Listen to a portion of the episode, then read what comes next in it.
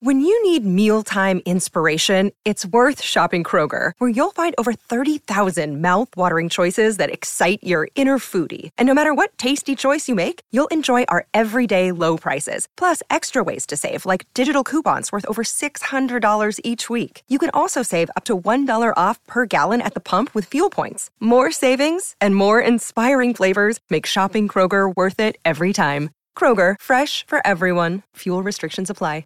Another day is here, and you're ready for it. What to wear? Check. Breakfast, lunch, and dinner? Check. Planning for what's next and how to save for it? That's where Bank of America can help. For your financial to-dos, Bank of America has experts ready to help get you closer to your goals. Get started at one of our local financial centers or 24-7 in our mobile banking app. Find a location near you at bankofamerica.com slash talk to us. What would you like the power to do? Mobile banking requires downloading the app and is only available for select devices. Message and data rates may apply. Bank of America and a member FDIC. This is the Winning Plays Podcast on the CLNS Media Network, the leading online provider for the NBA's winningest franchise. Welcome back to the Winning Plays Podcast. Brian Robb, Rich Levine, a frustrating loss in San Antonio. Uh, B Rob, the Celtics come home this weekend for a Saturday night ba- battle with the bubble champion Lakers. Uh, Boston's now the fifth seed in the East, loses a 4 6.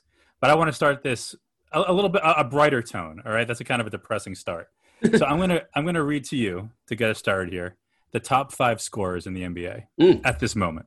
Sure. And when I say top five scorers, I mean the players who have scored the five most points. We're not talking about average here, Okay. just bulk pointage. Yes. Okay, so number one, Steph Curry. Impressive. to him. Good for good, good, good for Steph. 499 points, currently leads the NBA. Uh, number two, someone else you may have heard of, LeBron James. Also familiar with him. Um, Uh, he might have a future. Yeah, 36 years old, still doing it. Uh, th- number three, Luka Don- Doncic. Doncic? I stumbled when I said that. Luka, number three. Tied at number four, so this is four and five. Number four is Bradley Beal. Number five is Jaylen Brown. That is funny that those two are tied. Just well, Bradley Beal has also played four fewer games. That's okay. So that I'm like like the that, fact that he's in the top five, given he's played 13 games this right season, is, is I mean, ridiculous. speaks to what. uh Did you see some pictures of him last night? By the way, after the Wizards lost, or maybe it was two nights ago after they lost in Houston. After setting an NBA record for his 10th consecutive loss when when scoring 40 points in a game. Yeah, is that really it? Oof, Yeah. my God. Uh, um, I did see that, but uh, again, on a brighter note, keeping with the keeping with the positive aspect of the very beginning of this podcast, I'm going to say that not only is Jaylen Brown in the top five of scorers this season so far, but among that top five, again, we're talking about Steph Curry, we're talking about LeBron James, Luka, and Bradley Beal. Uh, Jaylen has the best field goal percentage. He has the best three point percentage. He has the most steals. He has the fewest turnovers. I mean, So Jaylen Brown's come to come to play this season. right? And I think that is that is the story of the season so far, right? Like if you look from and I honestly think that's even bigger than Kemba Walker coming back and looking like obviously not like 100% but looking as good as you would hope for someone who's coming in fairly rusty and strengthening a knee for 4 months. That's been an issue for him. So like Kemba might be 1B, but I think just Jaylen Brown being not just going from what I thought was a pretty big leap from two years ago to last season. I thought that was significant, but from not equalizing that, but just taking a pretty major second step up here is not just for the present, but the the future of the franchise might just have to recalibrate how you know the front office is thinking about their their long term plan, or just make them think a lot better about what their long term game plan is in terms of this being the guy that you weren't willing to give up for a, a, a large number of players, and now this is, you know, it's only 15 games, but we're seeing that bet look very very wise right now. Right. I mean, it's 15 games he's playing at this level, but it's his entire career now that we've seen him slowly get better Right. and grow in every which way. And again, I, I don't think he's done. I don't. This isn't. This is not peak, peak Jaylen Brown. I think, given given what he was already good at, and get give, given what he's still getting better at, like obviously his court vision's on another level right now compared to what we'd seen from Jaylen. But I, I think he can still get better. You know, I think his shooting can get better. I think the foul shot's to get better. Um, and he's a and he's a pretty damn good defender as well. Yeah, and I do think if you want to start for places where the improvement will need to come, and I mean this is like a team wide thing right now, but it is defensively. Like there are, I think everyone. It's not just him. It's like everyone's had lapses here and there in this team that have made this team's defense middle of the road with plenty of room for growth. But I think offensively right now for him as a 24 year old to pretty much eliminate the main weakness of his offensive game in terms of the, the passing right now is huge. And then I, I, wrote a column on Boston Sports Journal earlier this week, um, just going through the numbers for his efficiency at all levels of the floor. And he's among high volume shot takers, Rich. He is like top five at the rim, mid range, and above the break threes. Like there's there's very few players in the NBA that can, you know, that take a lot of those shots. Period. And he's not just a guy that's doing that, but he's like, you know, making them at an absurd clip. And the more and more, you know, these games go along right now, the more you can, the less you can say, okay, this is a hot start. No, this is like, this is what he's turning into. It looks like. Yeah, and, if, and and one thing you could maybe say about him earlier in his career, maybe he was a little out of control sometimes. Maybe he was a little sure. sloppy sometimes. But again, the game is slowed down, and he keeps on getting stronger. His handles, you know, his ability to to break a guy down off the dribble is again it's, it's next level. I think I think it was the first hoop. Have you noticed how how many Celtics games start with a Marcus Smart made three pointer? By the way, it's it started sometime in that the Raptors series in the playoffs last year. I feel like every other game now, uh, the first hoop seems to be a Marcus three. But on the first, I think it was the first or second possession. It was the first hoop against San Antonio on Wednesday night. You know, Jaylen had had had uh, DeMar DeRozan the top top of the key, just pulled off. It was almost like a Kyrie Irving like you know arsenal of of of, of dribbles, and then found uh, Marcus for a wide open three to get things started but he's just doing stuff like that all the time. Where, where even last year, if he if he had done it, we would have been like, oh wow, you know, like, like that's that's a, a glimpse of what he can be. But now that's what he is. We're seeing it every game, every night. It is, and that is honestly, I mean, you look at where this team is right now in the big picture, and you see, you know, Tatum and Brown as two guys. They're not. I mean, Jaylen Brown has to do this for I think a half a season to put himself in like a you know a top 15 player in the league conversation, top even top 20. But like at the level, like those two guys are like bona fide top 20 guys, and as you know even a worst case scenario right now. And so when you have that, you know, going into the season with you know Hayward walking away, you wonder, okay what's going to happen here when the added pressures on Jaylen Brown, the defenses can focus in on him more. Um, he's going to be asked to do more. Like, how is that he going to respond to that? And the fact that he's running with all these opportunities has to make the front office right now kind of look at where they're at, and especially if you know Kemba's knee is looking, you know, like it's on steady ground after a few more weeks here. Like, you know you you start to think more aggressively about the present whereas that was going to be maybe this was going to be a year where everything gets recalibrated and then you, you really start pushing hard once brown and tatum get fully in their prime. Right now it looks like you know we're already at that point. Like we're already and not that there's not room for growth but they're both at a point where it's like yeah like this is the the gas should be pushed on every single year right now in this in this window. Okay so like let's get aggressive and I, and I, we we go down this road every once in a while, but who who are the Celtics bringing in to get aggressive? Like, are we talking? I mean, I, I still would love Aaron Gordon. I think he honestly might be my, my number one choice so, of of the realistic targets. Um, but I mean, you're talking like Harrison Barnes. You're talking Norm Powell, like uh, Lauri Markkanen in Chicago. Like, who's who is who's putting the Celtics over that hump in the present? It, it's honestly, it changes based on the week in terms of like what what the biggest need is on this roster. I feel like, and we'll get into but more looking at the big picture. Looking yeah, at the like, big picture, though, like who do you who, who do you want? Yeah, how I think they, like, how do they how does how does he capitalize? How does Danny capitalize on on, on this?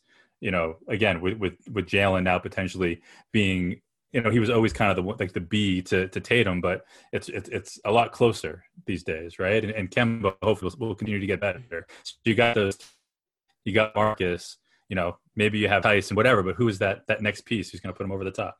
I would think this is. I mean, you have to think Gordon, from a fit standpoint, is pretty close to the top of the list. I think you want ideally a player that can be incredibly defensive, like a bigger wing that can play the four, the three, and you know, if you want to go get super crazy, like you know, maybe a small ball five, because obviously Gordon can do that. Um, that can hit open threes. That's I'd say pretty low usage otherwise. So you're not having a guy that's taking away shots from from Tatum, Brown, and Walker. Like you want something that's going to just be, you know, take what's in front of him as opposed to like, you know, taking a bigger part of the offense and maybe not cause rumblings, but just you know, disrupt the hierarchy that that should be in place there. And so yeah, like I think a, a Gordon does that. I think a, a Barnes does that. Whether the the price point on a guy like that is is too much, I think is is a is worthy of discussion. Do you do you go for someone like in a not you know PJ Tucker? I feel is like is a as a, a much less expensive but like similar ilk, but the upside clearly isn't there. Where like in another year he might be over the hill. So like, does that make sense? Are you do you focus more here? Do you think on a young guy that can be around and pay a higher premium for that guy in a trade, Rich? Or like, John, you, like a John Collins? Yeah, like exactly someone like that who you'd really have to invest in over the long term, but from a a timeline standpoint, would clearly work in well with what the Celtics have to work with here in terms of their own core. Or do you just say, hey, let's get a veteran role player that is you know we don't know how long he's going to last for, but it's not going to we're not going to take a huge swing here. We're just going to try to find a couple guys that are an upgrade on the the Ojeleyes and the the Grant Williams of the world. Yeah, and, and like t- taking that, take that a soft swing that almost feels like doing nothing at all. Like you said, that doesn't, in my mind, that doesn't capitalize on what on what you were talking about, on on a chance to win this year, right? Like maybe it, it, it makes them a little bit a little bit more solid, right? But that's not a game changer. Even PJ Tucker, to a, to a certain extent, doesn't. Uh, you know, because who who is he taking minutes from? I think he's taking minutes from Tristan. The, yeah, like Tristan or the, in the poo poo platter of the bench, which we'll be getting to a little bit later in this podcast. Um, yeah, it's just like he's a guy where you're like having someone who can camp out and make corner threes and fight on defense um, against and I don't know, like I haven't watched a ton of PJ Tucker this year. Um, you know, he's hitting his three still, but defensively, like for guys his age, you can when you lose it, you can lose it quickly, and that can, you know, obviously change what your your your expectations are for a guy like that in a hurry. But from a you know a guy that I never thought he was the type of guy that ever held the Rockets back in a in a playoff situation over the last few years when they were you know, making deep runs. Like he was always someone that's like he's he he's one of the few fighters on that team defensively. He, you know, obviously isn't going to try to do anything offensively that he's not supposed to do. And a guy in that ilk, I think, is kind of exactly what you're looking for. Um, if you're not going to go for the the big prize like a, a Gordon or, or a Collins. Um, I, I would say maybe maybe this could be a time to to transition because you know my, my first thought when when you were just describing PJ Tucker is that it sounds like the best case of of Semi Ojeleye. I mean that's kind of that's kind of the role that he's yeah. playing on the team right now. The guy who's going to take an open shot, hopefully battle on defense, and then kind of not really do anything else. Right, and you're okay and, with that as long as as long as he's hitting at a at a decent clip and and and competing on defense that's that's what you're asking. Um, right. Or you know, obviously a Grant Williams kind of guy too, and that could be another dude who could lose out if if PJ comes. But still, that doesn't seem like the, the move that's gonna that's gonna put the Celtics over the top. No, and it is, and I think there's a lot of competition that's gonna be out there for a guy like Tucker. Um, you know, because he is affordable and um, can slide into a lot of rotations. So the a premium paying a premium for that, you know, you could probably guard against that. Um, before we get to the bench, I do want to ask you. I don't think we've talked since, at least in in great depth, like after Kemba Walker being back here for now. We it's a full full week essentially. He's got five games under his belt. What what were you expecting what do you think he he looks like so far, and how do you think this is going to go? Brad Stevens even said yesterday, no back to backs all year for him. Um, I like. What it. do you what are your thoughts on that? Yeah, I mean, from what we've seen so far, you can't. I mean, given it, given everything, right? Given what he's coming back from, the the time off, the what what it will take, you know, playing the first few games without Tatum, then you know, a game like last night, the first game where where, where Jaylen, Jayson, and, and Kemba are all back together. Um, it seems like at the very least he's getting the shots he wants to get right? When so you like your biggest concern as it as it pertains to this knee is his quickness, is his first step, and he's and he's he's showing that he's flashing that he's getting open shots, he's getting the shots that that Kemba Walker needs to get. The only problem is he's not really hitting them, right? So I mean, I, I guess you can take the maybe a moral a moral victory in in that, and just assume that he's going to need a little bit more time to to get into the flow. But like if he can start just hitting shots the way that he has for you know a decade or so in, in the NBA uh, I I don't know. I mean that I don't that that's why you brought Kemba Walker into the in, into the fray and uh, his defense. I don't know. I was was that zone that that Brad put in last night and and that the Celtics did have some success with. Is that maybe a new twist to try to make up for for Kemba and D? Yeah, I mean that's a good question. I actually watched went back in that Spurs game and watched some of their you know just huge collapses in certain parts of the game and it wasn't one. I mean, Kemba wasn't good, but to be honest, like everyone was bad. So I do think that was a situation where they just rolled that out there because like we just can't stop anyone in like one-on-one spots or on you know cutting or whatever at this point, and so it worked. But yeah, I think big picture wise, Kemba like the defense is what it is. It's it's not going to get any better, I would think, as his as his age gets up there. But you know, I think we saw it in like the Cleveland and the Detroit games, like when he's or um, the Chicago games, I should say, like when he's engaged and like has a little pep in his step, he can still, you know, be a, a, a net neutral or positive even on some nights against bad teams there. So, yeah, um, yeah. So it should be. I mean, we'll see how it goes in that front, but five games in, like, there's not a whole lot. I think the good outweighs the bad in terms of what we've seen from him so far. Um, uh, before we transition, let me let me get the, the ad read in please. real quick. Um, did you know that the Super Bowl is here, B Rob, and you can get in on all the action at Bet Online. Tampa Bay, the first team in history to play for a title on their home field, is currently a three and a half point underdog uh, against KC. Uh, the Chiefs are looking for for back to back titles for the first time in almost two decades uh, who Tom Brady's Patriots, obviously. It's the goat against the next in line. Bet online has hundreds of props for the game, including game MVP, margin of victory, even the length of the national anthem. Can you believe that? Uh, always available online on your mobile device. Visit Bet Online today. Bet Online is your online sportsbook experts. Um, and we are, we are the experts of playing take it or leave it with the Celtics bench. So I think it's time to to flex those muscles. Yes, and so we're this is gonna be a first. It's our first game of Take It or Leave It, and we're I think it's the first time we're having a second guest join us mid podcast here. The the great Ryan Bernardoni. Oh my God, he's on he's on video. He's on video. It's I've his, never. This is I was a, on video last time. He was. I don't think Rich has seen you on video before, so he's he's probably in shock right now. Yeah. But this is. um It might Ryan take is, me a, f- a few moments, but I'll be I'll be ready to go. um. So yeah. So this is I think.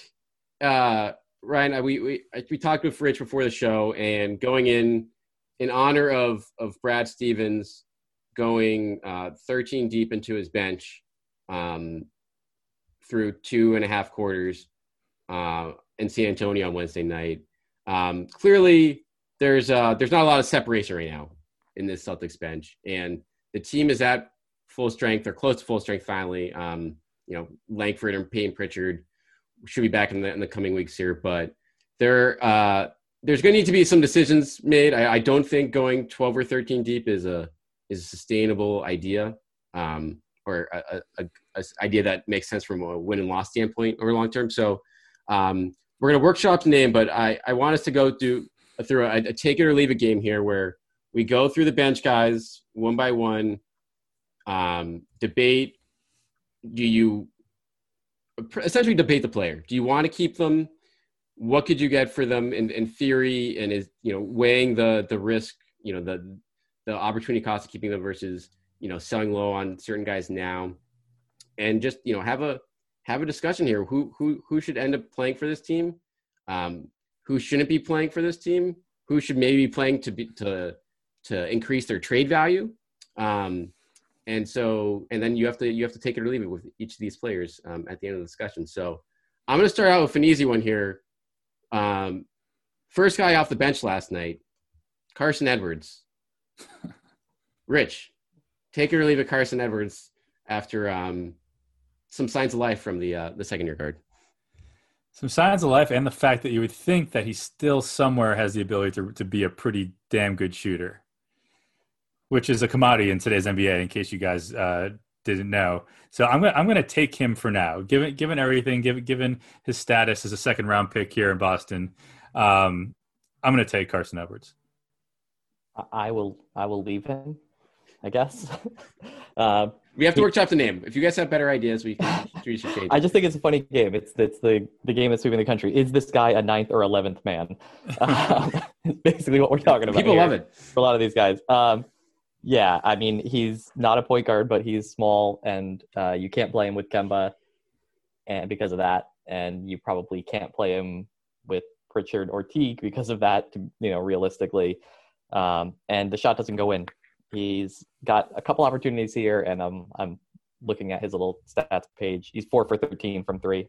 Um, he made one or two that that looked good, but he's four for 13, and he didn't shoot it all that well last year uh, anywhere, including in Maine particularly. So uh, no, I will. I'm going to leave Carsen Edwards and and say that there's too many other players who need an opportunity before him.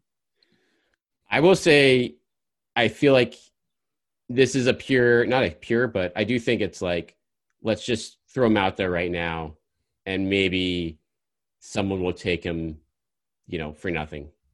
I mean, you can probably honestly you can probably give him away. Like he's not making much, but he does have a guaranteed year next year. Um, but I certainly think I'm with Frank. I'm, I'm gonna leave it on Carsen Edwards. I think with the emergence of Pritchard and Kemba being back, you're just there's there's plenty of small guys in this roster, and he unfortunately kind of I think missed his chance to to be that guy last year, and now I think Pritchard's overtaken him. So, um, I don't know, Rich. You, I'm, I'm, just trying. I'm just trying to help his trade value. Yeah, you want to. Yeah, so that's fine. Like, give him some positive, it, positive yeah, press. Right, which is fine. Which is like, I feel like the, the, the tactic here. But with Pritchard already getting some shots up on the court in San Antonio last, like uh, he might, it might only be another game or two for for Carsen. So, so when we say when we say leave, like we're saying, like who are we replacing it with? I think you're whoever they trade for, with the, the exception. I feel like is that's a that's a roster spot. That's probably the the first thing that opens up. I feel like Ryan when you like if you're gonna if you need to open a roster spot, I think Carsen Edwards is the guy that's probably in most danger of just being either traded away in that deal or just maybe even waived outright. Yeah, I mean he would would be a likely one unless you're trying to you know cut salary for some reason. Uh, I, for me, the meaning of, of take it or leave it is more uh, you know if you're leaving them, you're leaving them out of the primary rotation. Sort of that's maybe the way I would think oh, about it. Okay. Where because um, okay. you you know the answer to this can't be I would trade him, I would trade him, I would trade him. Like you know if there's four guys that you want to say that you want to you want to get rid of, you're not going to be moving them all out like that. Uh, so to me, you are. You gotta you gotta stack those salaries. You gotta get up to. That's the beauty well, of know, take it or leave he, it. It's, it's, the eye of the beholder. Is you know, this guy can... inside the a ten man rotation or not? And, and if he's not, is it a player who you want to you know envision being with the team beyond this season? Maybe yes or no in some of these cases where you have, have younger players. But uh, for me, it would be a, a, leave and a leave. I don't think he should be part of the primary rotation. I don't think he should be on the team beyond this season. If there's a way to to move him out along the way, then uh, you know that that's fine.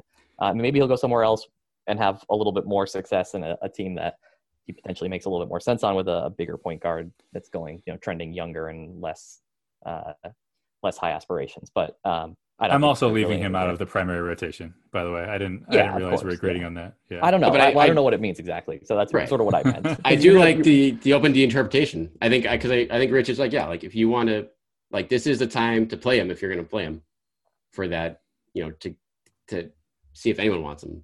But yeah, we can we can clarify the the take it or leave it meeting in terms of um, the actual rotation itself. How are we going to break up the take it or leave it board game? Is it going to be 33%, like the profits for all of us? Penis getting nothing. all right. Okay. N- next up, we are going to go. I think this is an interesting case here. and I'm going to throw it to you guys as um, as I think there are a lot of variables involved here. I'll start with Ryan. Um, Javonte Green, next up, and take it or leave it. Um, has had a honestly, he's probably been one of the better players on the bench so far, Ryan. But um, and it's also very tight with Jayson Tatum. Does this? I don't know if whether that impacts anyone's thoughts here, but I do think that he's kind of a borderline case with the the current personnel on the roster. I think he's been the best of the the like the the backup wings, which isn't saying a whole lot because they've all been you know underwhelming in in some way or another. But um, he knows his role. You know, he's out there to defend, play hard, and all those sorts of things. Um, he's I don't trust his shot at all, but he's not afraid to take it. He's a little is Semi Ojeleye has gotten a little uh, high on his own ability to shoot. Maybe he's taken some that I that I don't love as much, and you don't really expect Javonte to ever do that. Um, so you know, as a defender, a guy who gets out in transition, um, draws a little bit of you know a couple free throws here and there, and and the one skill that he has is I think he's overtaken Tatum as the best on the team at jumping passing lanes, which seems like a kind of a stupid thing, but it gets you free points every once in a while, particularly if you're as, as athletic as he is. So for the moment, I uh, will will take him um, as part of that, you know, sort of the back end of the rotation. Um, do I think he has a long term future with the team? Uh, maybe it's not out of the question. But for the moment, I think you have to take him uh, in part because a lot of the other guys we talk about were probably going to leave, and somebody has to be taken. yeah, I'm with you, and I, and I, think that the the player that you were just describing, and I thought about this a little bit before we started talking, sort of like a, a poor man's t- Tony Allen a little bit. He's got a little a little Tony in him, like the shaky jump shot, the, the defense be able to get out there on the break, get into lanes. Uh, and if you can do that a little bit, I mean, they're going to find a place for you in, in, in, today's NBA. So that's a take for me. Yeah, he's not quite Tony Allen on the defensive end, but no, poor um, man's poor man. He, puts in he puts in the effort and and he doesn't. Uh, I don't know. There's I, you may have been talking about this before. I think right when I joined, you were uh, alluding to a little bit that they've had some pretty serious defensive breakdowns at different times, and I, I don't remember him ever being sort of in that camp. He's he's pretty solid uh, as well as being athletic and and working hard. But yeah, not quite Tony Allen, but I, I get what you're saying. B-Rob, you're muted. I'm, I had something bad to say, so I muted myself.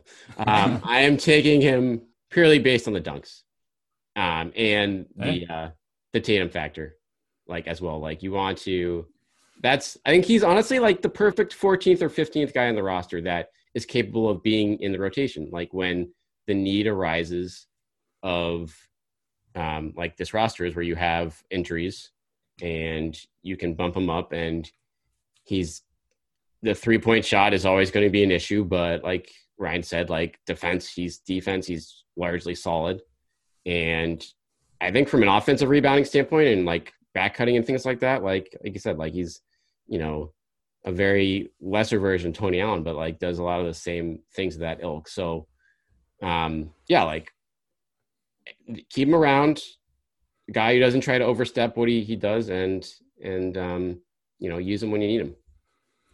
Becoming becoming good friends with the franchise player, never a bad decision. No, not at all. I respect that, man. That's a smart move. Smart business them. move. Kemba Walker too he had a play last night in against the Spurs in transition where um, he got out and he ended up laying it in. And I I'm so used to him dunking everything from ridiculous angles that I thought he was going to flush it by double clutching underneath a defender chasing back. Like the angle was not there at all. It was just one of those plays where he laid it in. I was like, oh yeah, okay. Like every player in the league has to lay it in there. And I've seen him make these ridiculous dunks in transition a couple times where you just don't think there's any way he can he can actually finish it.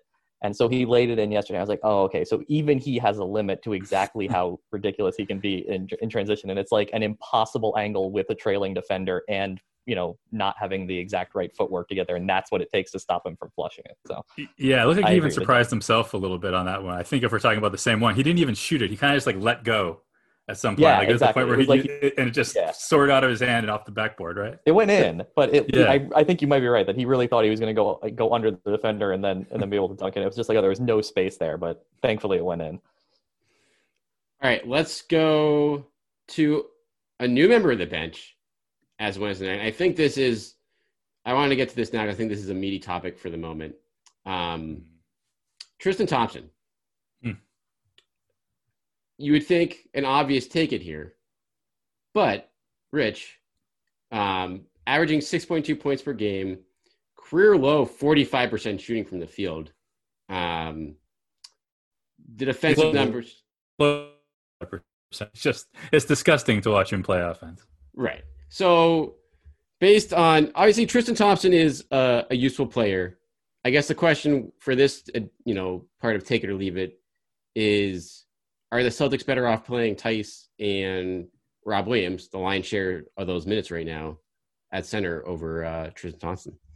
I mean, last night that probably wasn't the case. Um, just this one game. Generally speaking, I I would not be upset if, if for some reason Tristan Thompson disappeared. Like, it, like and it's just and, it, and it's just Tyson Tyson Time Lord. Like I'm comfortable going forward with with those two. But given the reality of the situation, given the fact that I, I'm still holding out a little hope that Tristan can can play himself into shape, and that maybe the guy we're seeing right now is not the guy you would see come playoff time. Uh, so for that reason, right now, because it's only it's it's not even February yet, um, I'm gonna to take Tristan TTT for right now. but it's it's I'm on the fence a little bit. Hey, I'm I'm on the other side of the fence. I am willing to leave him now. Um, Were you dropping so him off, Ryan? Were you just used like you dropped him off in like New York? Going Calabasas. back up to Toronto as part of my OG Anunoby trade. Ooh, Um, Ooh, hello. uh, well, I guess I'm dropping him off in Tampa as part of my OG. yeah, yeah, yeah, yeah. You can't go across the border. Yeah. Uh, you know, when they signed him, I was of the the opinion that it's like it's fine. It's not great. It's o- you know, it's it's okay. He was a player who I thought when they were only going to have the taxpayer MLE, I was like maybe they'll be able to get him for the taxpayer MLE, sign him for the full MLE, and it's like eh, okay, I I get it. I would have preferred they we as we've talked ad nauseum about like I would have preferred they went through the offseason in a different way and used that in a different way. Uh, he's been so bad that like I wonder if they just would have been better off keeping Enes Kanter. Um, Not only because like I am not an Kanter fan by any means, but it's like Brad had already demoted Kanter as part of the playoffs, like so he wouldn't feel the obligation to play him again. Like he seems to feel an obligation to play Thompson. And the problem is that like he's not playing defense well. Uh, he's a black hole on offense. He gets the ball, and you know that he's going to like a jump hook that's going to go smashing off the backboard. If he, whenever he gets offensive rebounds, you see he's definitely going back up with it, as opposed to, to Rob Williams, who gets offensive rebounds this year at an even higher rate than Thompson is, and his first thought is to kick it out for a three. And and Thompson's is this is my time to try to go up, and it, it just isn't working at all.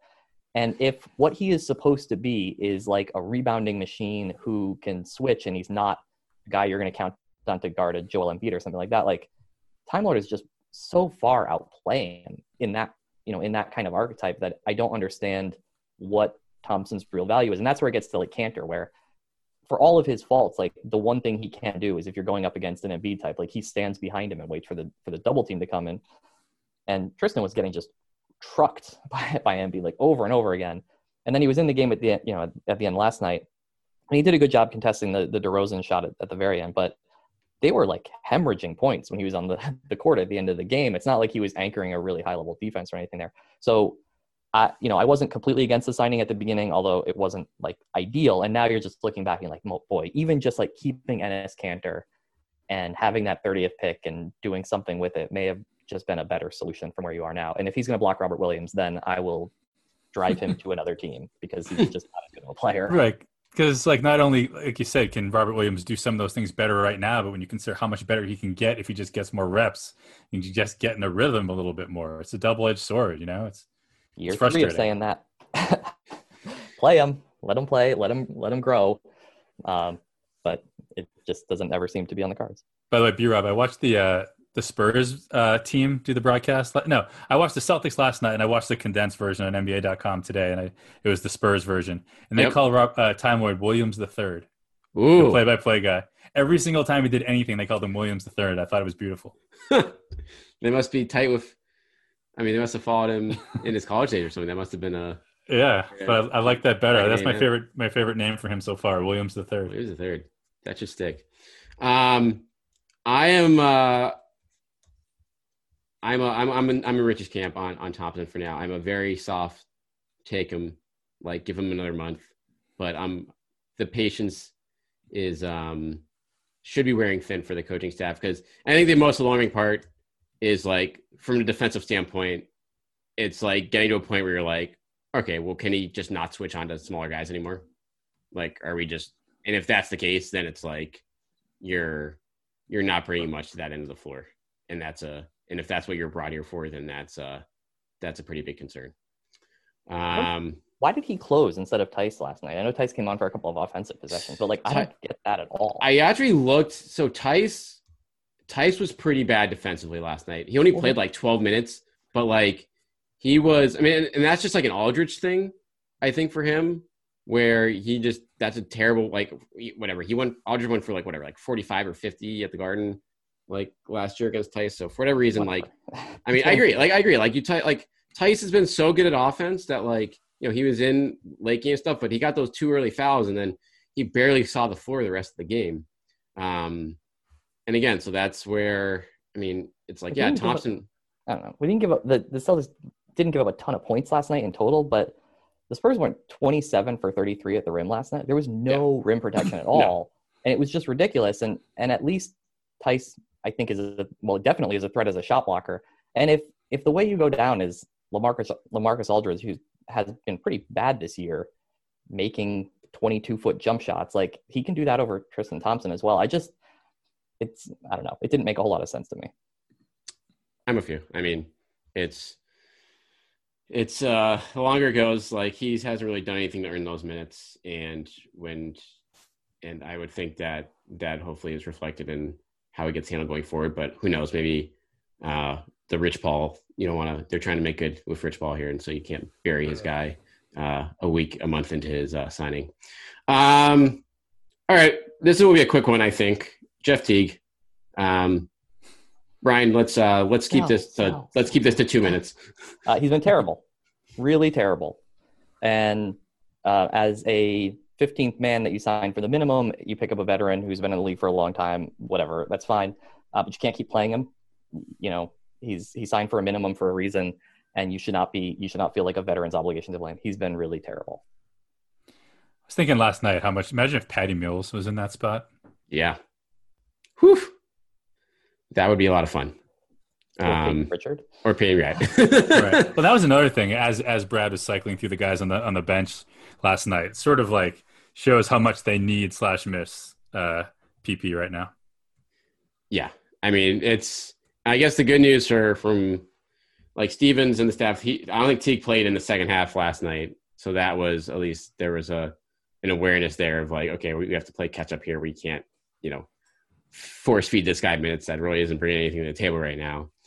But yeah, that that's a leave it. I mean, I think that's a situation where if he wants to be, you know, a a four string point guard and you keep on well, I- I'll keep him on the roster over over Carsen Edwards. Um, but beyond that, like he's just not I mean, he's shooting 28% on two point field goals. And he and that's probably that number's probably gone up in the last two weeks.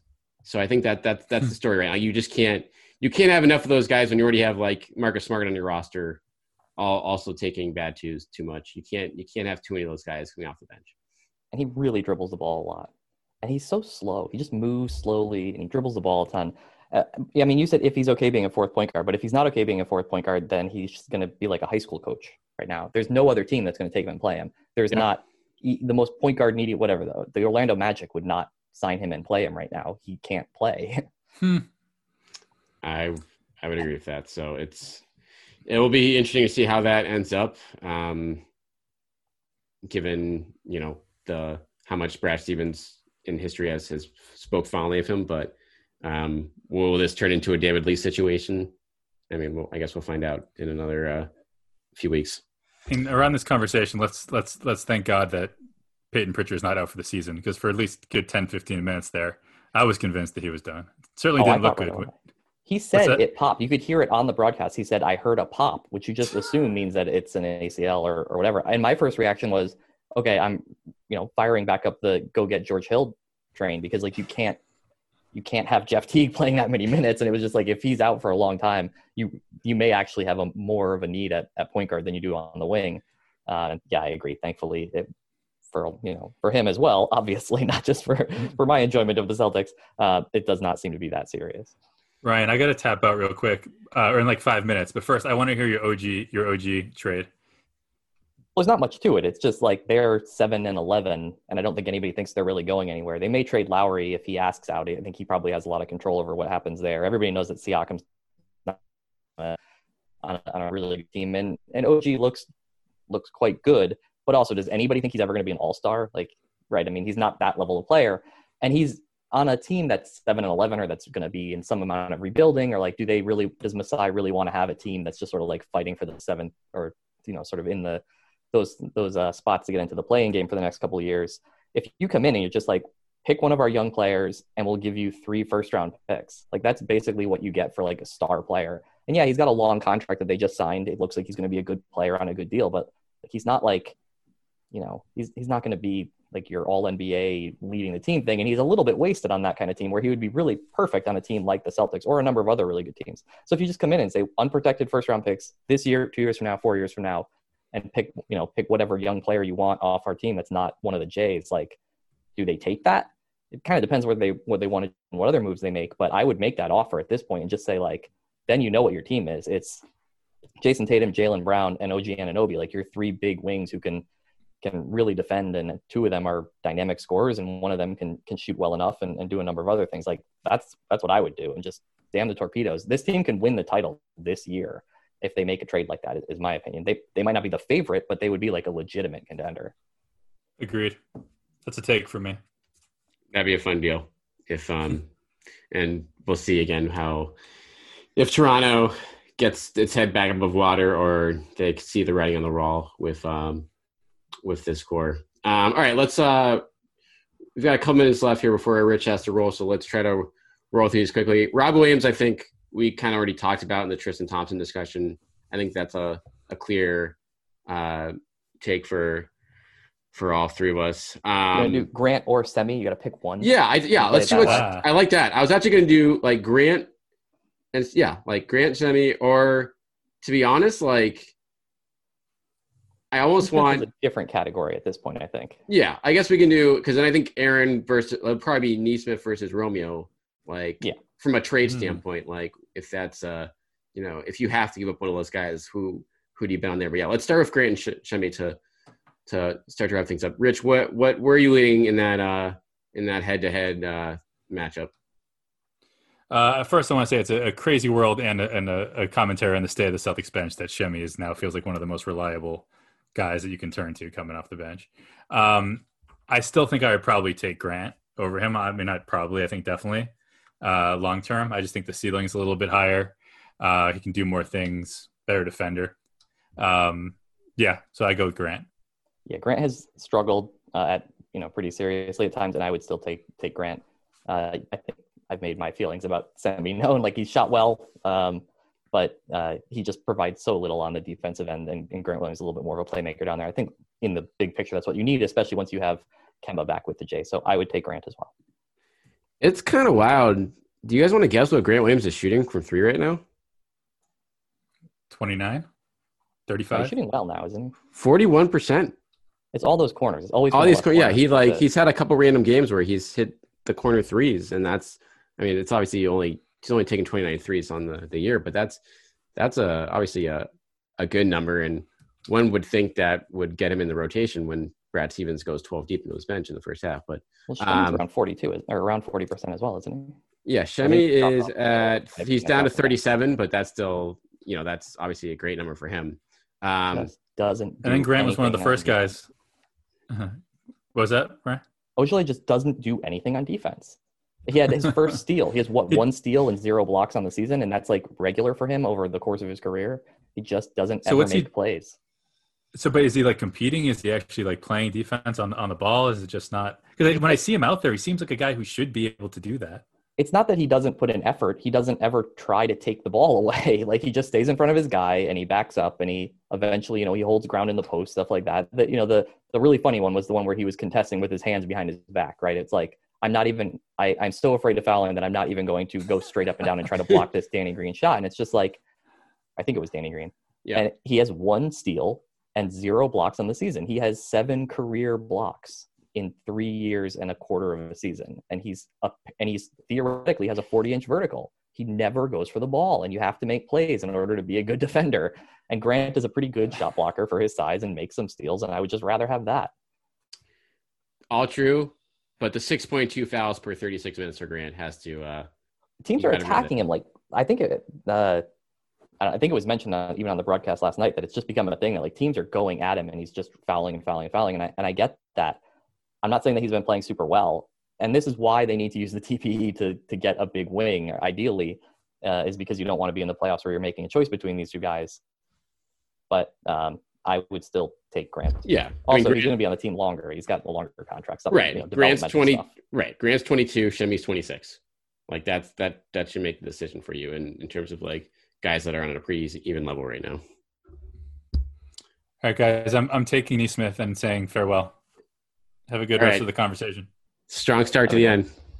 Um, all right. The last one we have here, Ryan, is Nesmith versus Langford, which obviously it's it's not really uh, an easy discussion until we can see Langford. But is there any like what scenario? I guess you know if you're if you're talking about you know somewhere like a bigger name um, acquisition, whether it's you know like an OG type or Gordon, et cetera, um, where you're probably going to have to, in addition to first round picks, you know, give a couple quote unquote lottery tickets in your younger guys. Like where, like who do you who holds more value for the for you right now out of the out of those guys?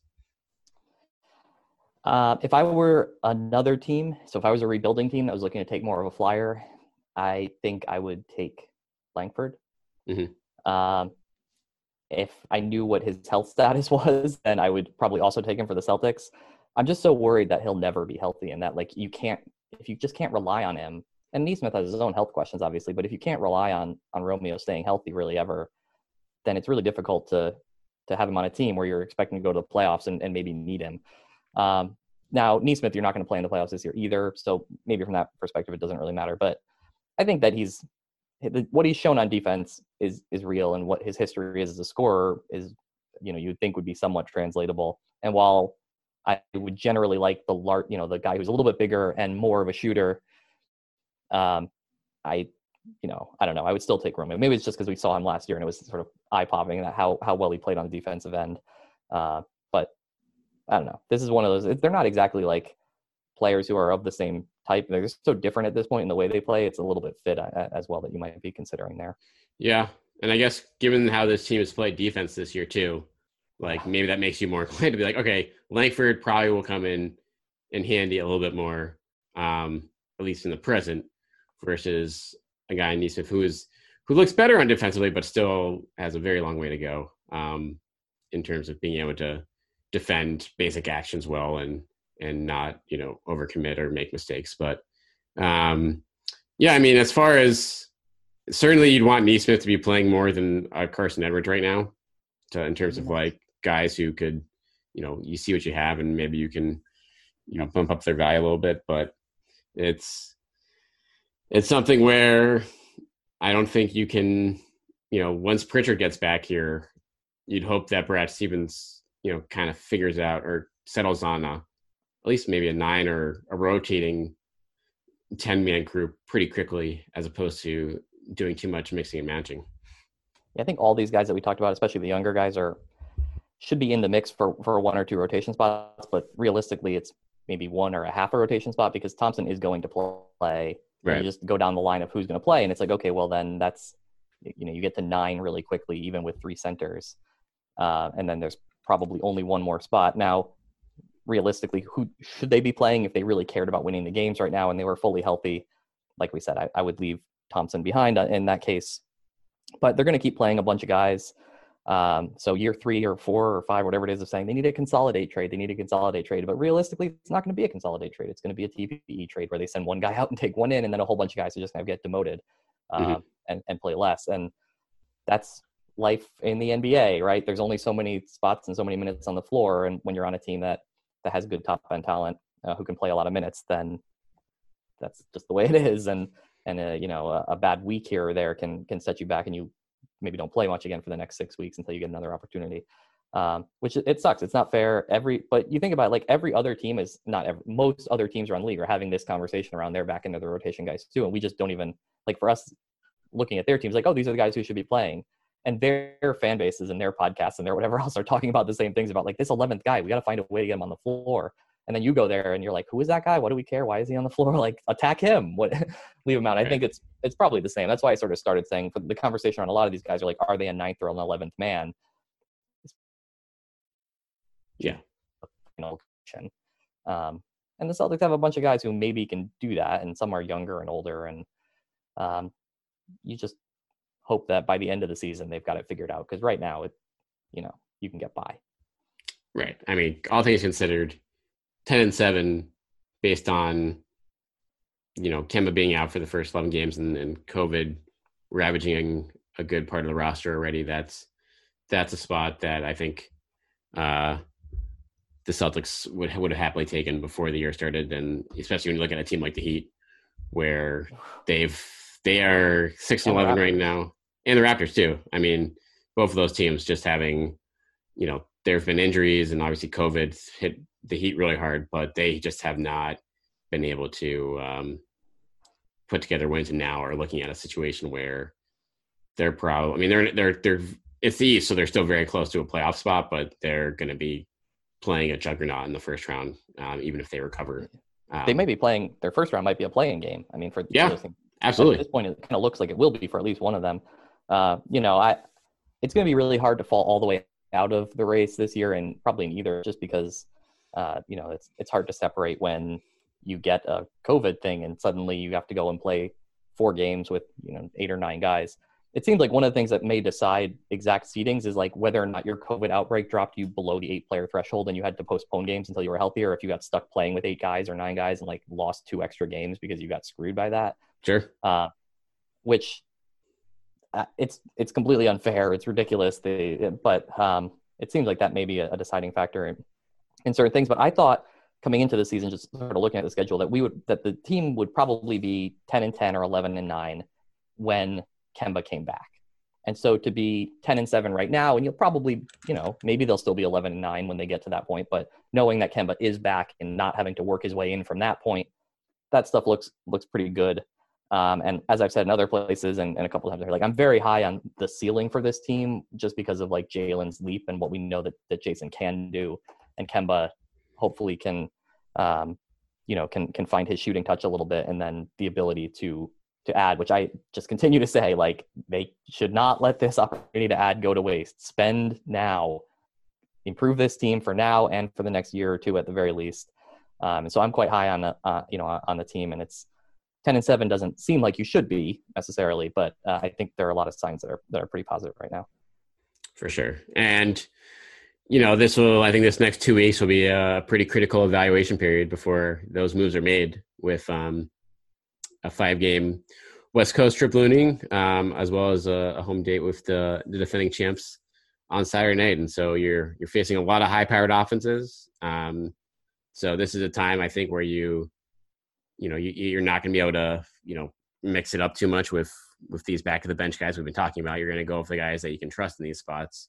And I think after this trip ends, you'll probably have a pretty good idea of like not that you not that we don't already know what they need, but I think you can even zoom in a little bit more in terms of like um, what you can expect out of certain guys on the bench and and in the rotation and where your biggest glaring deficiency is, or two if you want to address two spots. Yep, I agree. It'll be an interesting couple of weeks, and then it'll probably be a crazy scramble between the uh, the moment when players sign this offseason and are tradable and when the, the trade deadline comes up could be more movement in in that time than we have in the seen in the past. Um, it'll be interesting interesting to see for me what sort of develops as a buyers or sellers market because there are so many teams that have a have a, a reasonable thought that they're still in this, um, and there's just so few teams that are really out of it. Uh, because of that, that it'll be interesting to see. I mean, it might be a, a real sellers market where where things bog down, but I suspect that teams will find a way to to make changes this year, particularly just because it's a weird year. And I think not only do teams feel like they have a chance to be in the playoffs, but uh, even with the Lakers looking quite good, you know, you're kind of unsure. Like, is this going to be another bubble playoffs? Is this an opportunity for right. us to make a run for it? Could we be this year's Heat? Could we, you know, all that kind of thing. So there will be teams looking to to move pretty heavy. Uh, so it'll be interesting. I do wonder though at the same time, and to just to wrap up on this, like this draft class is supposed to be pretty stacked too at the top, and with yeah, no one, top. at the very very top, but with no one. If everyone thinks they're in it with this seven through ten play-in situation, um, by and large, that, that goes for the Yeah. tank. who, who are the two? I, I want to think there's gonna be a couple front offices that are like, you know what, f this, like, sell everyone. Let's maximize our chance of getting that bottom three, and you know, maybe land a, a guy on you know in a year where it's not going to be that hard to, to tank towards the end. And you say it again and again that the Magic should be selling, but I know Pina wrote about the Magic this week and about their continuity and whether or not they want to hold it together and if they're going to wait until next year and get John Isaac back and Fultz back and all that. And you're just like, is this is this salesman that you're trying to trying to say that you're not looking to move guys and you really are not? I mean, they they just seem so primed to to be the team that that moves some guys out and and takes a step back and blames it all on injuries and tries to get a premium draft pick and and then move on from there. But you know, yeah, somebody has to, right? Somebody has to look at the landscape and be like, we don't really want to be the ninth, rather have a 12 and a half percent chance at the first, you know, at, at getting Cade Cunningham or Evan Mobley or somebody like that. So um, the question will be for the Celtics, like, do does that team have a player Right, who's worth that- trading for? Because some of those, you know, is, does Detroit want to trade Jerami Grant after after just signing No. him? Uh, probably not. Uh, you want anything on the. Pelicans? Probably not. Like it's Yeah, the guys that the Pelicans are talking about they want to move is you know Lonzo and, and JJ Redick. It's kind of like yeah, no thanks. Um, so it, that's the question. Teams that the Celtics need a need a wing, just like a lot of teams need a wing, and teams that have good wings are generally good because good wings make you good, and and so there just maybe aren't that quite that many around. Which is why I look at, at Toronto. Mm. Just is you know do they make the decision on on Anunoby and Masai has all the the you know he has a free hand to do whatever he wants after delivering the title. So uh, would they would they get a little wild and and make a deal with an interconference rival? Um, I suspect not. I mean, I'm not saying that I you know think that he's going to get moved at the deadline, but that's who I would be going for and, and making a pretty heavy offer for. So watch him deal Siakam. he just a makes so much money. Know he Yeah, does, he- but like Makes more than the TPE, right? So the Celtics can't go after him. I don't think they'd be particularly interested in him anyway. They want somebody who's probably lower usage. But uh, that, I mean, I've said before that the, the calculus on him is probably similar to DeRozan already, where it's like you know what he is, and what he is is good, but if he's your best player, you're never really going to going to get there, and it's hard for hard to see how they're going to add a, a better player, you know, short of hitting hitting on another Lowry type ac- acquisition who nobody sees as being that good and suddenly becomes a Hall of Famer for you. Yeah, it is actually like think like it is to that point, like especially after his postseason last year, it's hard to see like any Yeah. any really good playoff team being like that's the guy that's going to put us over the top. It's more like that's the Yeah, guy. if he's your third guy, I mean, would you rather have him or Kyrie if you're the, if you're the Nets like, type of thing? Um, right? Kyrie's been shooting the shit out of the ball since you know since they put that team together. Yeah, Uh, they aren't playing super well, but they you know he's he's really shooting well. So I assume you would rather have Kyrie, but that kind of question of like, is there a team that's that's looking for that that kind of thing, or Golden State, right? Would they give up a whole bunch with somebody to to get him for queuing up next year? Because it, as your third or fourth option, he's still still really yeah. I mean, that's you can make but that's not where case for it. Toronto is. right. Yeah. yeah. It's it's they're gonna have it's gonna be really interesting for them. I mean, we'll see. I assume the Heat aren't going to do anything because they're going to be going to play their way into a spot and think they can. Obviously, think they can play with anyone after last year once they're their full core is there. But that's the who falls They're out trapped. of. They're trapped too. Miami's interesting. I, like in the in the long term, you wonder if if they had lost in the second round, if it would have like made them more realistic about where they are, and they would think differently about things. And you know, or is it going to be? Would Harden be there right in now? The finals, but yeah, yeah, that kind of question, right? Um, Um, but Bam's really good. That gives them something. Like I'd rather have Bam Siakam. So on, on that level, I think they're in a better position than than the Raptors. But uh, both teams, yeah, it's a weird situation for both of them. They may be a little bit a little bit caught in, in the kind of middle of uh, an improving Eastern Conference. All right. Well, we'll be keeping tabs on this all year long here on the Winning Place Pod. Uh, give Ryan a follow at Danger Cart on Twitter. You can find me at Brian T. Rob. Um, hit us up at Winning Place Pod on Twitter as well. Please rate, review, subscribe to the Winning Place Pod. Um, all that good stuff. We very much appreciate it. And we'll be back with you guys next week to check in on this team as they head out west.